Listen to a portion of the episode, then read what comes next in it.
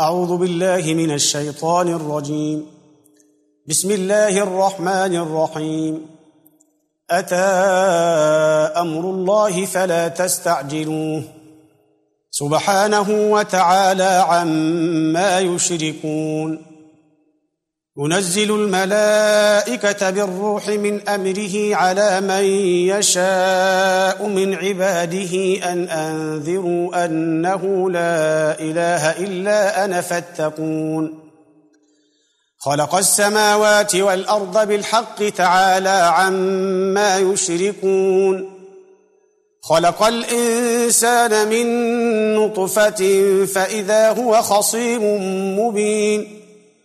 والأنعام خلقها لكم فيها دفء ومنافع ومنها تأكلون ولكم فيها جمال حين تريحون وحين تسرحون وتحمل أثقالكم إلى بلد لم تكونوا بالغيه إلا بشق الأنفس إن ربكم لرؤوف رحيم والخيل والبغال والحمير لتركبوها وزينة ويخلق ما لا تعلمون وعلى الله قصد السبيل ومنها جائر ولو شاء لهداكم أجمعين هو الذي أنزل من السماء ماء لكم منه شراب ومنه شجر ومنه شجر فيه تسيمون. ينبت لكم به الزرع والزيتون والنخيل والأعناب ومن كل الثمرات. إن في ذلك لآيات لقوم يتفكرون. وسخر لكم الليل والنهار والشمس والقمر والنجوم مسخرات بأمره.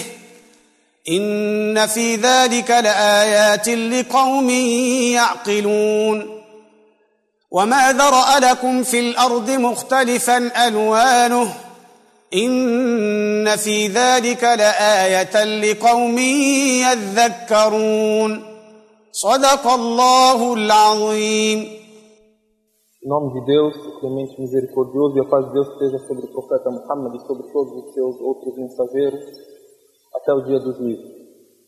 Lendo esses versículos, eh, nós nos incentivamos a realmente se firmar no caminho da adoração, no caminho de Iyaka na'budu wa Iyaka nasta'in. O ser humano às vezes vê na religiosidade ou na crença privação.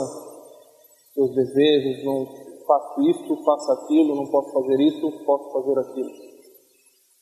O primeiro ponto que citamos é que nós temos que ver a religiosidade e a crença como uma necessidade e um benefício para nós.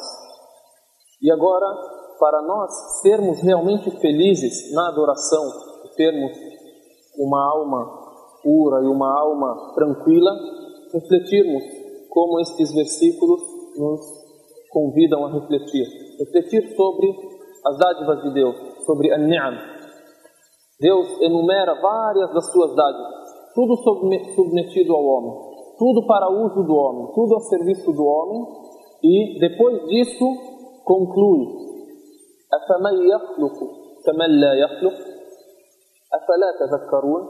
Quem cria é, pode ser comparado a quem não cria. Quem cria pode ser comparado e assemelhado a quem não cria. Deus ele não merece adoração e merece veneração por tudo isso que ele nos deu e depois nos convida a meditar. Por que não meditais? E aí vem o versículo posterior: وَإِن تَعُدُّ نِعْمَةَ اللَّهِ لَا تُحْصُوهَا إِنَّ اللَّهَ لَغَفُورٌ rahim. Nós pensando sobre as dádivas, começando pelo nosso corpo mesmo, a nossa saúde. A pessoa quando sente uma dor, quando tem uma doença, tem um problema no corpo, como ela se sente? O que acontece com ela? Até mesmo que seja no, no dedo, uma dor de dente, você vive, você não consegue mais viver. Quem é que dá a saúde? Quem é que deixa o corpo funcionar plenamente com todos os seus órgãos? É Deus. Ainda que o homem, com toda a ciência e tecnologia, ele facilitou e deu mais conforto para ele mesmo, para a sociedade.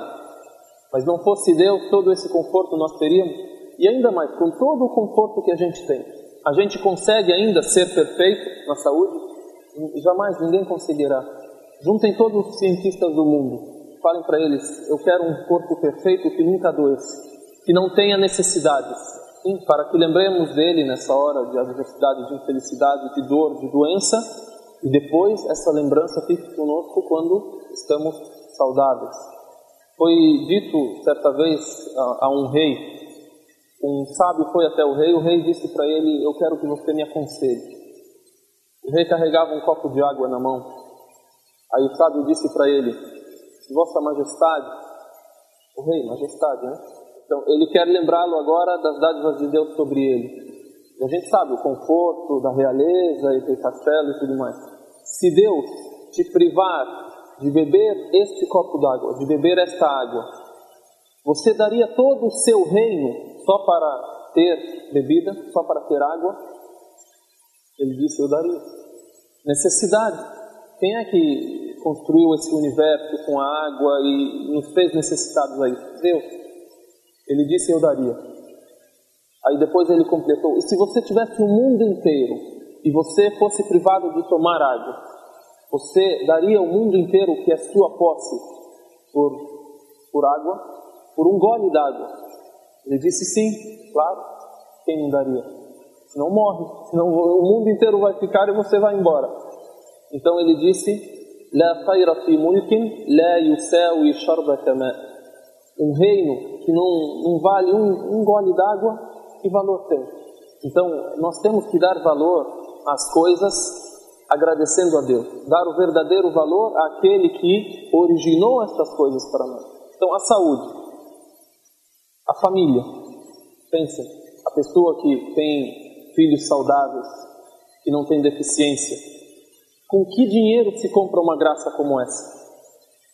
Uma esposa que tem um, um marido presente em casa, esforçado para dar-lhe amor, sustento e tudo mais. E é a mesma coisa, o marido tem uma mulher virtuosa em casa. Onde se compra isso? Com todo o dinheiro do mundo não se compra.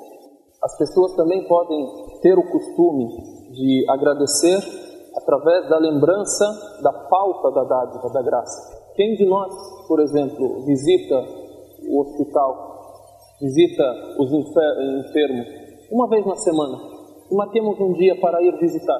Não tenho parente algum lá nem nada, mas eu quero ver a doença de perto e olhar para mim e dizer na rua, quando vejo a deficiência, vejo a miséria, a pobreza, e eu não tenho essa deficiência, não tenho essa miséria.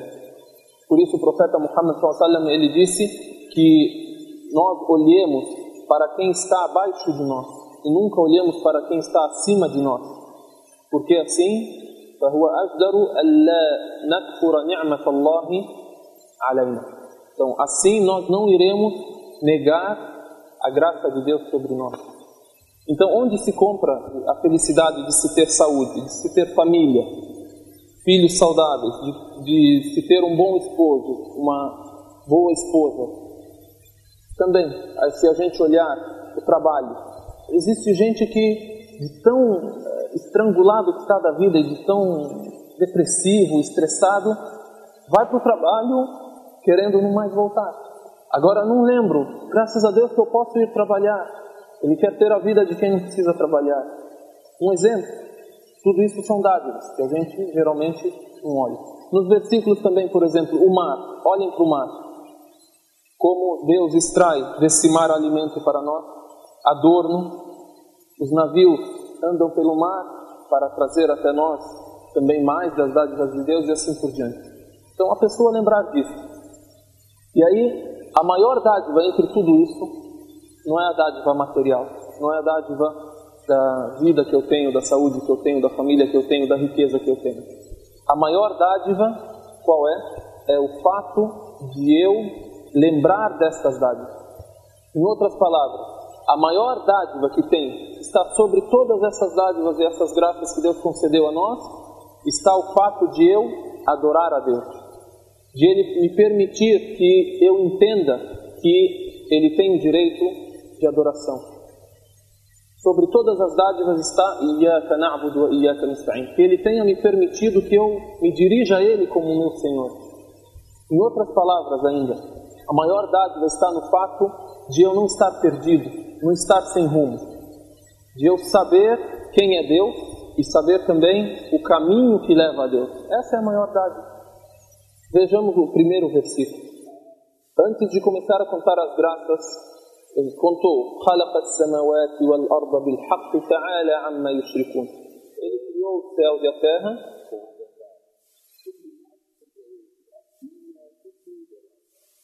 Antes disso, أتى أمر الله فلا فلا تستعجلوه. سبحانه وتعالى عما يشركون. traduzamos esse ينزل الملائكة بالروح من أمره على من يشاء من عباده. أن أنذروا أنه لا إله إلا أنا فاتقون. a é essa aqui ele faz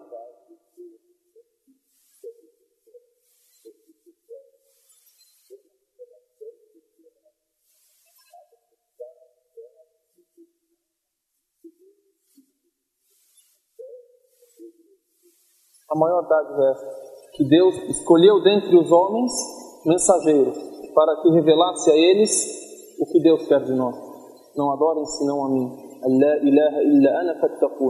Não existe Deus senão eu, então temei-me. Ou seja, Deus fala a nós: Olha, eu sou o vosso Senhor e eu quero que vocês sejam felizes com o relacionamento comigo, com a adoração a mim. Essa é a maior dádiva. Então, contando todas as dádivas, concluindo, a maior dádiva é eu conhecer a Deus e conhecer o caminho que leva a Deus. Qual é o caminho certo? Iyaka na'budu wa iyaka nasta'in. Aí por isso depois nós pedimos ihdina sirata al-mustaqim. Guia-nos a senda reta. E aí eu gostar desse caminho, eu me sentir bem, cumpra a oração. A pessoa pode se sentir pesada, mas é eu vou agora me esforçar. Antes de você pensar que é esforço, isso aí é uma dádiva de Deus e Ele me concedeu a graça de eu poder dizer graças a Deus, de eu poder cumprir a oração. E assim por diante, eu penso em cada regra que é uma graça para mim, não é um peso, não é uma sobrecarga.